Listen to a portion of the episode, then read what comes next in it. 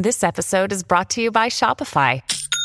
Forget the frustration of picking commerce platforms when you switch your business to Shopify, the global commerce platform that supercharges your selling wherever you sell. With Shopify, you'll harness the same intuitive features, trusted apps, and powerful analytics used by the world's leading brands. Sign up today for your $1 per month trial period at shopify.com slash tech, all lowercase. That's shopify.com slash tech. When you need mealtime inspiration, it's worth shopping Kroger, where you'll find over 30,000 mouthwatering choices that excite your inner foodie. And no matter what tasty choice you make, you'll enjoy our everyday low prices, plus extra ways to save, like digital coupons worth over $600 each week. You can also save up to $1 off per gallon at the pump with fuel points. More savings and more inspiring flavors make shopping Kroger worth it every time. Kroger, fresh for everyone. Fuel restrictions apply. Another day is here, and you're ready for it. What to wear? Check. Breakfast, lunch, and dinner? Check. Planning for what's next and how to save for it? That's where Bank of America can help. For your financial to-dos, Bank of America has experts ready to help get you closer to your goals. Get started at one of our local financial centers or 24-7 in our mobile banking app. Find a location near you at bankofamerica.com slash talk to us. What would you like the power to do? Mobile banking requires downloading the app and is only available for select devices. Message and data rates may apply. Bank of America and a member FDIC. Welcome to the New Books Network. Hello, everybody, and welcome back to Scholarly Communication, the podcast about how knowledge gets known. I'm Avi Staiman, your host for today's interview with Ayelet Baram Tsabari, professor at the Faculty of Education in Science and Technology at the Technion in Israel. No, I'm not Daniel Shea, and you might be surprised to, he- to be hearing from someone else on this channel. Don't worry, I haven't kidnapped Daniel. He's invited me to co host the podcast with him over the next few weeks. Um, I'm very excited to be, you know, uh, uh, discussing and, and, and hosting this podcast and discussing important topics with Maine, with leading scholars in the field of science communication. Uh, and I look forward to interacting with you, the listeners, as well. Uh, just a quick word about me before we start, so you know who I am. Uh, I'm the founder and CEO of Academic Language Experts, a company that's dedicated to assisting academic scholars to prepare their research for publication and bring it to the world. Um, as you'll see in uh, my upcoming episodes, uh, I'm really passionate about two things academia and language. Uh, excuse me, yeah, academia and language. I'm originally from Baltimore, Maryland, and I moved to Israel immediately after high school. I studied education at the Hebrew University in Jerusalem. Uh, and nowadays, in my spare time that I don't have much of, uh, I, uh, I'm an avid mountain biker who likes to explore singles in the desert. Uh, and I'm the co host of the New Books Network Scholarly Communication Podcast. So, what more could you want? Um, and I want to I want to say a word about my guest today, Ayelet. So, Ayelet heads the Applied Science Communication Research Group. Her training is in science education. She has a PhD from the Weizmann Institute of Science and uh, she also specializes in science communication. Uh, she was part of uh, pr- the prestigious Marie Curie Fellowship at Cornell University. Um, but in addition to that, uh, Ayelet actually previously uh, uh, was a journalist, editor, and a TV presenter up until 2008. Um, and that shaped her commitment to evidence based practice and research in science communication and education. Ayelet founded the Israel Science Communication Conference Series, and she used her position as an elected member of the Israel Young Academy from 2016 to 2020 to build a national infrastructure for science communication training for scientists. She cares a lot about the international community of science communication and was honored to become an elected member of the International PCST Network Scientific Committee. Recently, Ayelet received the Higher Education Award for a young faculty member for an exceptional contribution to society and the community in Israel from the Council of Higher Education. Ayelet, thank you very, very much for joining me today. It's a real honor and pleasure to have you. Hi, Avi. Thank you for having me. Oh, it, it's really it's really great, and I just want to say that you're very brave being uh, my first guest on the NBN uh, podcast. So, uh, you know, I will we'll, we'll, be learning we'll be learning the ropes together. Uh, so, Ayelet, I have to say your background is non-typical, uh, atypical, I would say, for an academic or a professor, especially at your age. Uh, it, you start, so maybe you could tell us a little bit about uh, how you started out in your career and what led you to academia, um, you know, and how that how that came about. Well, it, it is a funny story, I think. So when I was already very young, at very young age, I knew I wanted to be a biologist.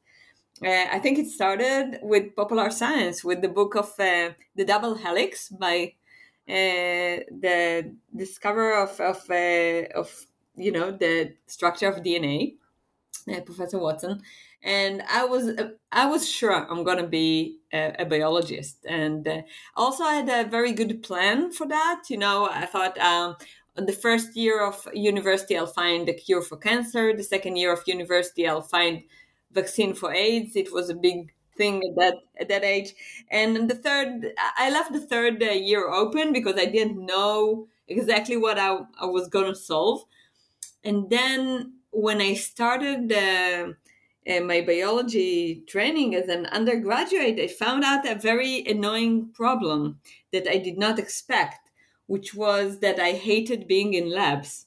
I mean, I really, really hated it, and that that's a problem when you want to be a biologist, a molecular biologist.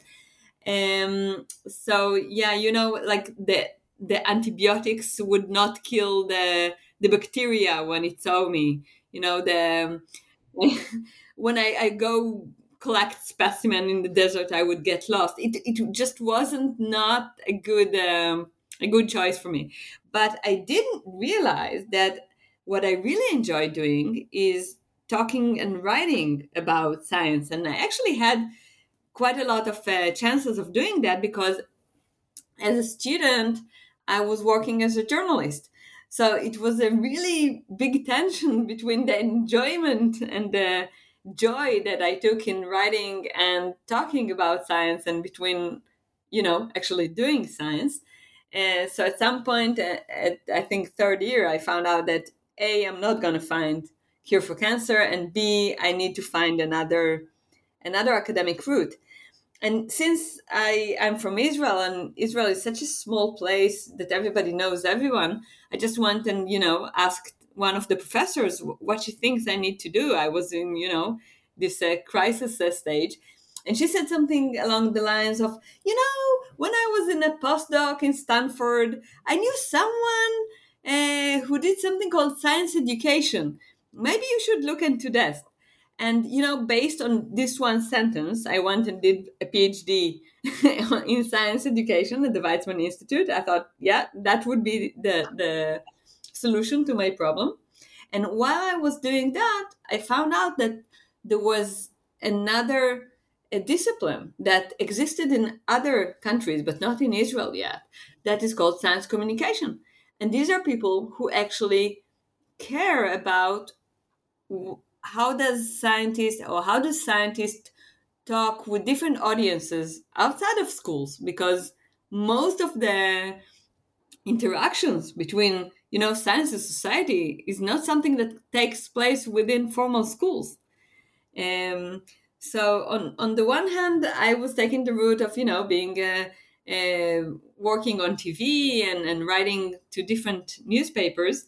But on the other hand along the lines I, I found out that this could also be a really interesting source of research and, and data collection interesting so I, I just, you know, I want to, um, you know, follow up on that a minute and ask you how in the world it's possible that you managed to do a doctorate and hold an academic career while while also doing journalistic work and working at the TV. Are these were these in two different times, or did you actually do both at the same time? Because I imagine that there are many listeners who are who are tuning in right now and saying, you know, this woman must not need to sleep if she's doing all these things. Well, I, I really didn't sleep because in 2006, my first uh, daughter was born. So I actually did not sleep at all. That's a few years, you're right. Um, I'm going to tell you something. So I think when you're a journalist by training, you're you're so privileged by the fact that you know how to write to deadline. I think that many academicians just um, they don't know how to write to deadline. They think it's much harder than it is.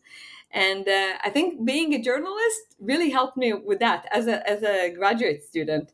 I was much more able to write and publish uh, than other students. And that really, really helped me get my first position as, as a assistant professor at the Technion at a very young age and very young stage. And um, you know what I'm going to tell you? Since I left journalism, because in 2008, when I got into the Technion, I left journalism. I didn't think I can do that while trying to get tenure. And I think I've lost some of that discipline that journalists have and um, my ability to write to the point, very fast, uh, to the deadline, really detailed. Well, it's less um, professional than it used to be. Interesting. All right, so there you go. So maybe you need to do a, you know, take a sabbatical and go back to being a journalist for a year, and uh, you know, and come I back to the that's academic. not such a bad idea, actually. I hear Maybe I you. I hear you. Uh, so so and and maybe you could tell us a little bit about the evolution of your of your of your research. Were you did meaning did you already target science communication already in your PhD as a as a field that you were writing about, or did it really start more from science education and then only later on as you developed did you start working on science communication? And what within the area of science communication um, what you know piqued your interest? What really stood out to you as like ooh that's something that i want to you know dive deeper into? Well, that's um, a really good question. So I started with science education rather than science communication just because I didn't know science communication existed. And it really didn't exist in Israel. So science education was, you know, the, the closest thing that I found. And um, I think what really piqued my interest was that as a, as a graduate student, I spent so much time on trying to collect data and the data i was trying to collect was um, you know going and, and trying all these interventions with pre and post questionnaires. And as a student you get you find yourself uh, really really begging for uh, school students to fill your questionnaires and that you'll have the data. And i wasn't alone in that. And what i also noticed was that um, you know we're trying to assume what people what students need to know. We we give them questionnaires they don't know that we come up with an intervention and then we give them another set of questionnaires they know it better but then when the phd left then they don't do it anymore and everything is lost. So i found this a bit of futile type of uh, exercise. On the other hand at the same time uh, i was um, uh, working at on the it was called science news uh, program. It was uh, on a specific channel that doesn't exist anymore but it was yeah, a popular science tv show. And what I, I found really interesting was that we would receive emails from viewers asking questions to the anchor of the show as as if the anchor of the show is the one writing the texts. Um, they were really upset when we weren't answering really quickly. They had all these science questions. And I, I thought to myself, that's really interesting. So on one hand, on my day job, I'm I'm trying to convince students to fill all these questionnaires that they don't feel like, you know, writing there. And on the other hand, all these viewers, they're just sending their own questions because they're really, really interested in science. So maybe what we really need to do is to see what people want to, to know about science and, and use um, information freely available on the internet to find out that instead of you know trying to pull information out of people. that's fascinating. it sounds like it sounds like you should have uh, you should have sent your questionnaires to the viewers then you would have gotten some quick answers. Maybe. Or maybe they would disregard them because they were interested in something else altogether. So i think the voice as researchers uh, we tend to um, think that what we are interested in is very, very important, and what the subjects want to know or to tell us is less important. Well, I think in science communication today, we know that it's really, really important to start from what the listeners or what the um, viewers want to know. So, in my case, I was lucky enough to convince my supervisor, my PhD supervisor, that we can do research about what people want to know and what children want to know based on the questions that they send to TV shows and newspapers and Ask a Scientist sites. and uh, that's what i did. That was my i think my phd was you know one leg was in science education but the other leg was already in science communication. Interesting. That's that's fascinating. And it sounds like it sounds like as opposed to your two you know maybe your two areas of life competing with each other they actually were complementary in the sense that you were able to have certain insights from you know very practical insights from your your work um, for your, that may have influenced your research, and vice versa. Your research may have been an opportunity to uh, to, to, to influence your work. So that, that that's really fascinating.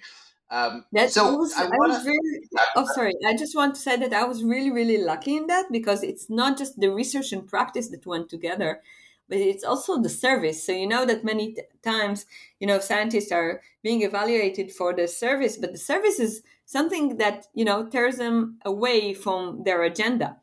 And for me, you know, talking with different publics and um, helping, you know, with media training for scientists and all the things that I can do on campus to be a good citizen on campus. That's really part of my agenda as well. And, and much of my teaching is about science communication and helping you know early career scientists to understand why is that important so i'm really lucky in that also my teaching and service can be in service of the same agenda. Indeed, I, I think that's a struggle that many academics have is that the the requirements or you know um, expectations of the academic community can sometimes pull them away from what they actually the reason they went into academia in the first place. So in that way, I, I mean, I, I, don't want to call it luck because I think there's you know a certain amount of, of thought that you and, and and and insight that you had in order to combine these you know these two passions that you had and, and turned it into something really special so i want to i want to fast forward a little bit um, because it sounds like that was maybe the seed that was planted in terms of thinking about how do we um, really make on the one hand make research accessible but also listen to our you know to, to to students or you know whether it be in university or whether it be uh, at a younger ages and listen to what they're interested in. And I'm curious um, how that kind of, you know, a, a, quick evolution of how your research evolved to what you're doing today, which has to do with looking at Google and different and in different languages and seeing what results students are getting um, when they, uh, you know, are searching for specific scientific terms that maybe came up in a class or came up on a test um, that they're looking for. So maybe you could tell us a little bit about your your current research. Okay, so I think there's you know two sides to this coin. Um, one side is how to support scientists in effectively communicate their science, but the other side of the same coin is what people do with science in their lives, if they do anything with science in their lives. And um, if you think uh, about it, it's really not that different from what I started doing. Because when I started in my PhD asking these questions, I asked, what do people want to know? And the way I looked at it was uh, using their questions. But if you think about it, um, search terms are not that different from questions. So these are questions that we ask, for example, Google to in order to get um, the information we need. It, it could be information just for fun and and um, uh, curiosity, but it could be useful and practical information for making decisions or to doing a task for school. It could be many different ideas. So at the early years, what I did together with Elad Segev uh, from uh, Tel Aviv University was looking at search terms that people uh, searched on Google and tried to figure out from that what is interesting to people. So what people want to know about science and also when something goes on in, in, the media for example there's like a new nobel laureate from israel or something like that so how long is the um, how long is the window of opportunity for people to go on and search for information about that topic okay so think about angelina jolie uh, talking about um, uh, about the genetics of breast cancer so how long would be that window of opportunity uh, for people to go on and search for that information because they are interested in knowing more.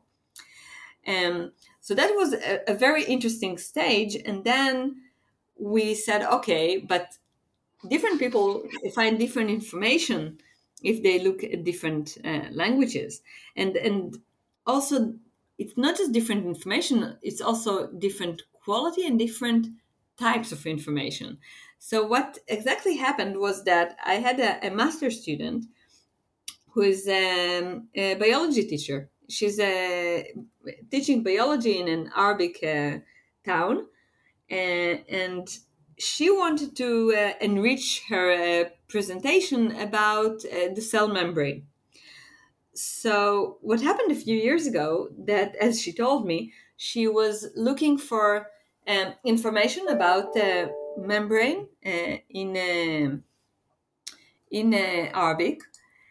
And she found that all the first uh, results all the first pages of results were discussing um, the hymen the female hymen and how to know if if it's broken or not and what to do if it is uh, before your wedding goes things along these lines.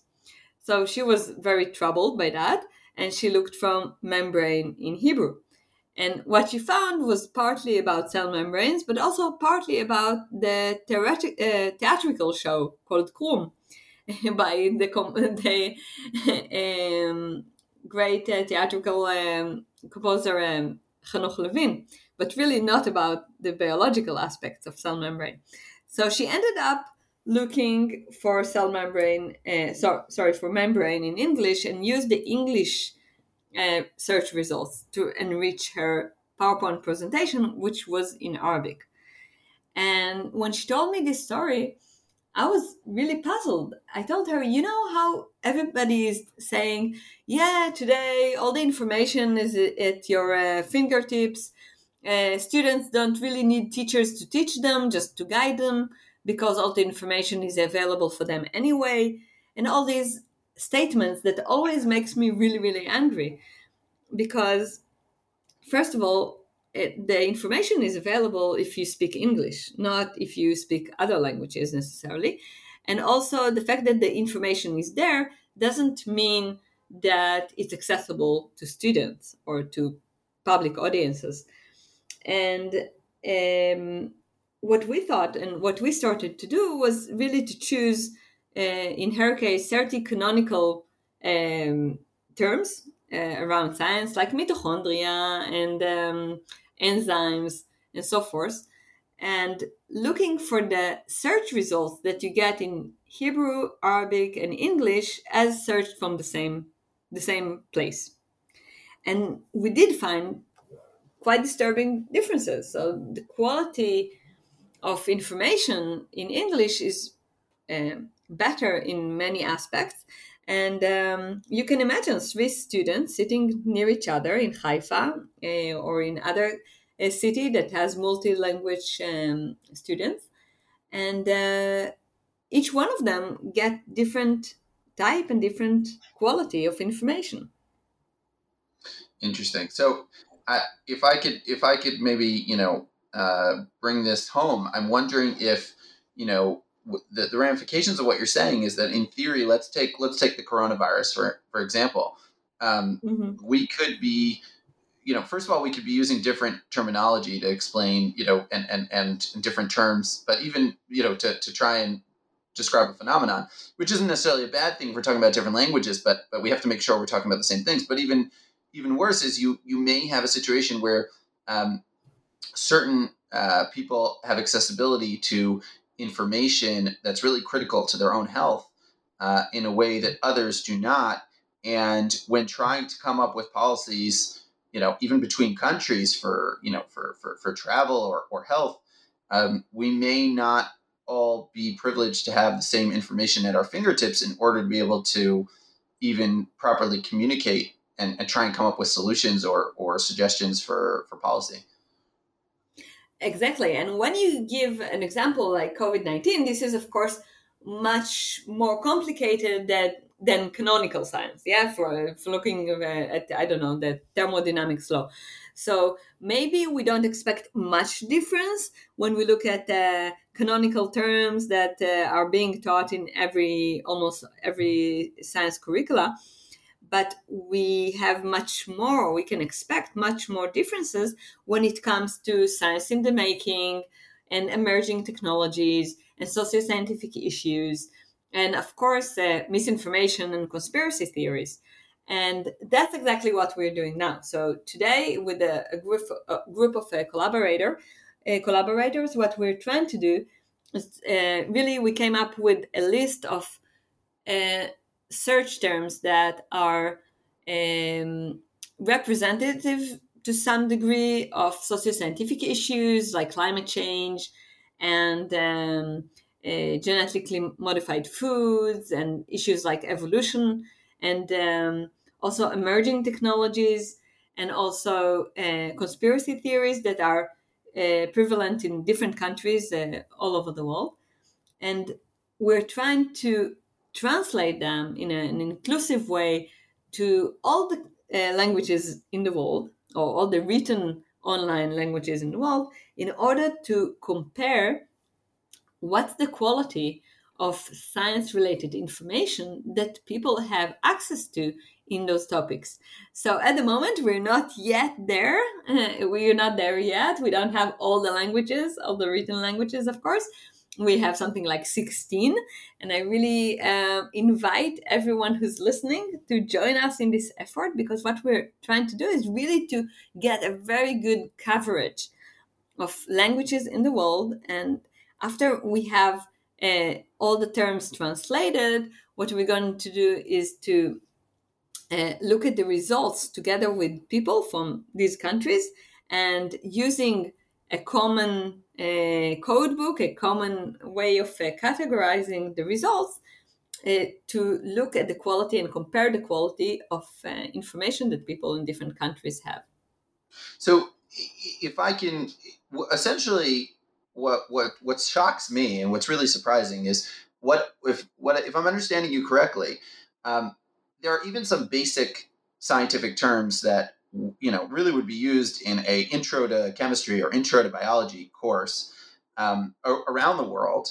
And even terms as simple as those i wouldn't necessarily be able to go on wikipedia and, and, and let's say you know let's not say every language in the world because you know there are a lot of languages that are spoken by a, a um, you know a small a small quantity of people. But let's take you know the the 20 top languages of the world. I would have assumed that i could go onto wikipedia and find the 30 you know most important or, or or 30 important scientific search terms and be able to get basic information in those you know 20 30 languages. Uh, but but if i understand what you're saying correctly that's not necessarily true. We can't just assume that wikipedia or or any other you know site really covers the full gamut in terms of uh, scientific terms in in major languages so I didn't look specifically at Wikipedia. Of course, Wikipedia was one of the search uh, results that appeared in many of the canonical science terms. So it may be, uh, again, I'm not saying, I'm just saying it may be that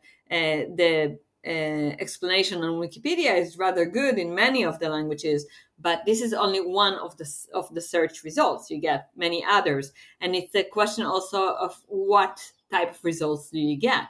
Um, let's assume you're looking for um, you're looking for um, something that is uh, uh like CRISPR. Okay, so something that is a bit more advanced. It's it's not something you learn in in a junior high school. It's a new technique for uh, uh, editing a, a, genome, and you want to uh, know what it is because it's something that appears in the news, and and you want to understand the world you live in you might find that there's huge differences in the uh, type of information and the wealth of information and the accessibility of information that you may find. Because even if there's, let's say, a good Wikipedia page which is very detailed, it might be beyond the, inf- the level of information that you can understand, especially mm. if you didn't take uh, science in high school.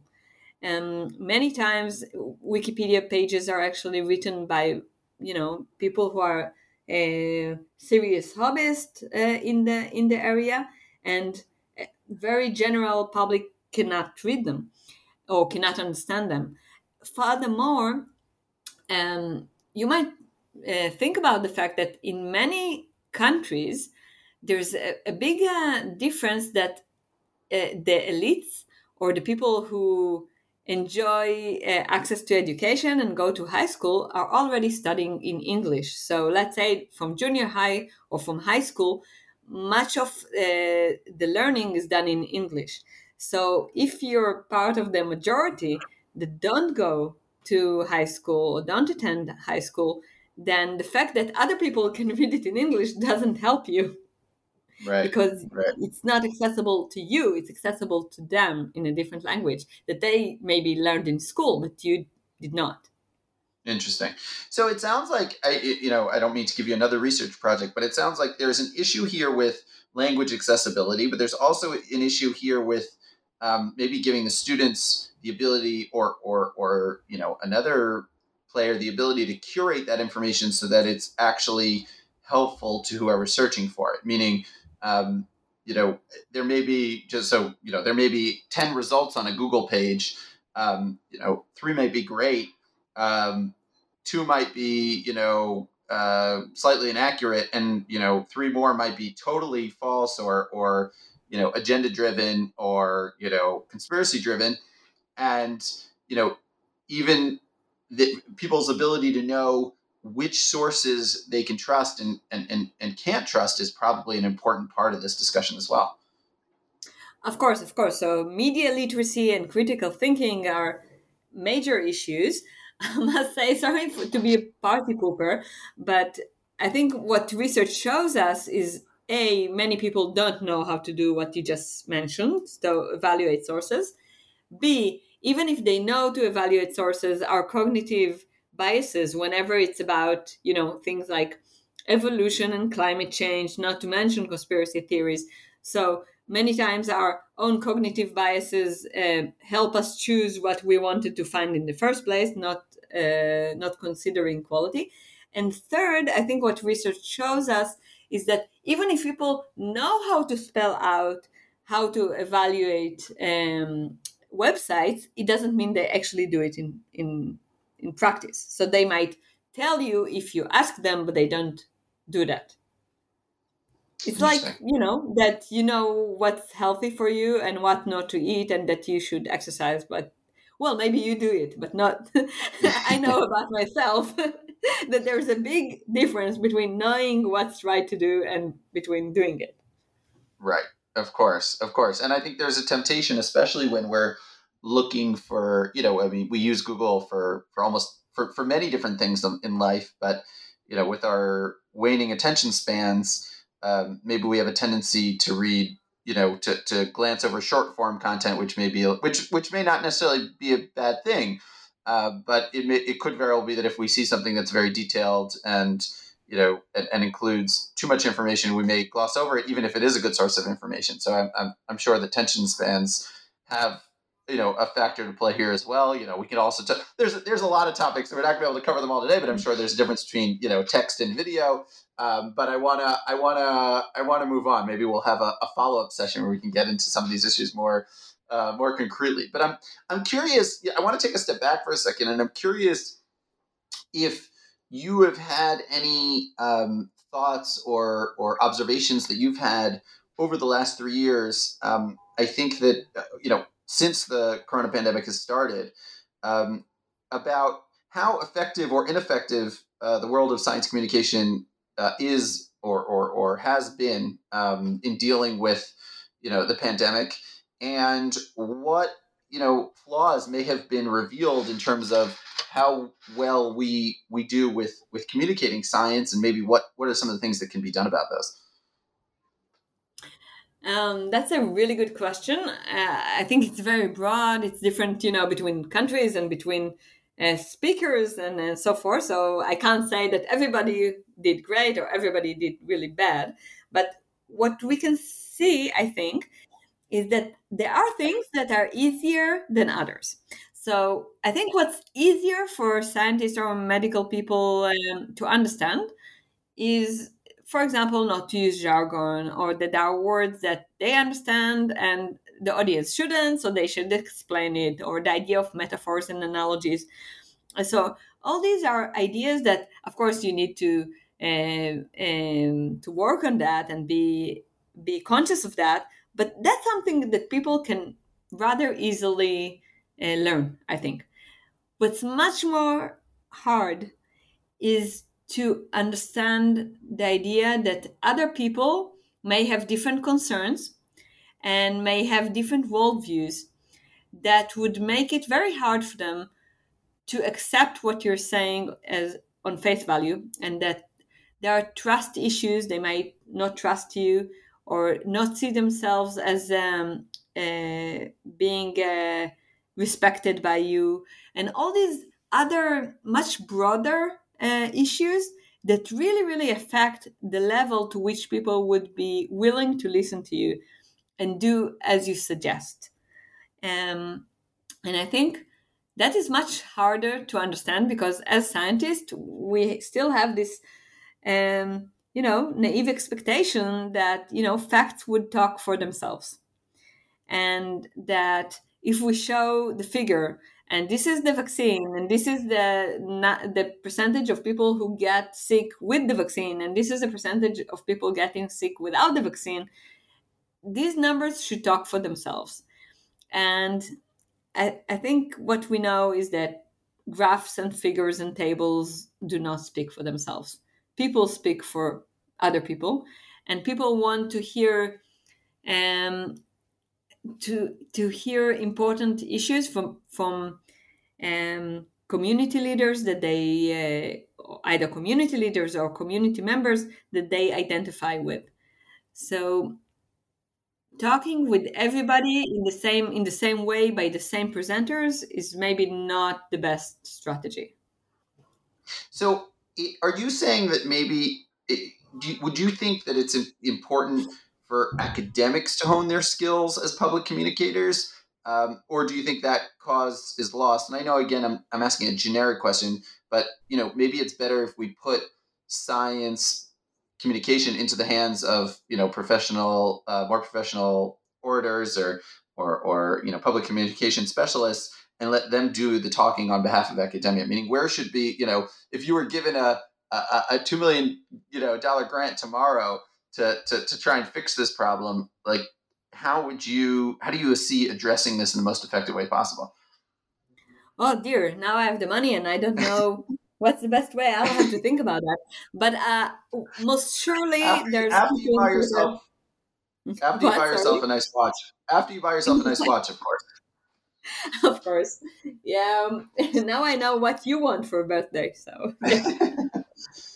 um, so I think there's two things that are for certain. Okay, one is that people do want to hear from academicians themselves, from the people who actually and come up with the knowledge. Okay, people don't just want to hear it from mediators. So it's really important that scientists will be able or are able to communicate with different publics. That that's for certain a really important um, issue to have in academia. It shouldn't only be with the general public. It could be with journalists or policymaking, uh, but it should be something that the people who come up with the new knowledge will be able to also communicate it to other stakeholders. That's important. The other thing, the other hand, is that not everybody needs to speak with everybody all the time. Okay? So scientists should definitely be in the labs and come up with new medicine and not just run from, you know, studio to studio and from school lecture to another school lecture. So there should be balance.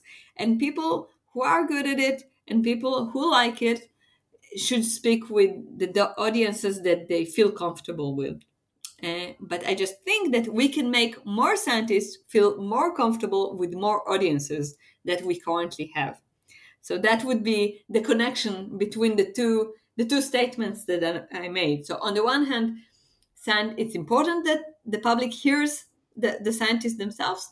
On the other hand, uh, it's um, it's really important that people are good at it will talk because you can also cause damage but uh, and i think we can have more people being good at it than currently we have got it got it interesting now you you mentioned the um, the the issue of jargon um, and people using terminology that maybe to them they use on a day-to-day basis but they they forget that others outside their field aren't necessarily so familiar with that. So I know you've come up with a really cool tool uh, called the Dejargonizer. Can you tell us a little bit about that and how it works, and maybe how people can can can check themselves uh, before they they communicate with others?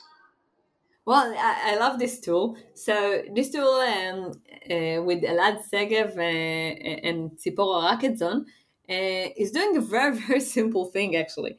It's um, you type in or copy paste your text that is intended for public audience, and you press start, and what you get is uh, um, in red in red letters the words that are v- less common and might be jargon. Okay, so we're not always telling you only uh, on, only pointing at jargon words, uh, but many of the of the indications that the, the jargonizer give uh, are words that public audience might not know.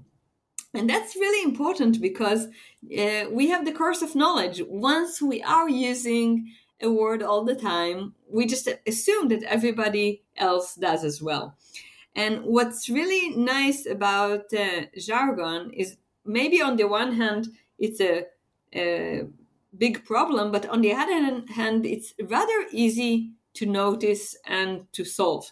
So once you're aware that you might be using words that other people don't understand, and you get an indication, it shouldn't be that hard to change it if you're not in the habit of, you know, um, arguing with computers and you just tell the computer that the computer is wrong. But um, and to your question of how do we do it, that's also very simple. Actually, we counted counted um, uh, the distribution of different of different um, sorry the prevalence of different words in um, public communication and we just had different cutoffs of uh, how many uh, you know different benchmarks of uh, how many words uh, per let's say 1 million would make it a, a, rare word or something that only people with academic um, uh, education might uh, know.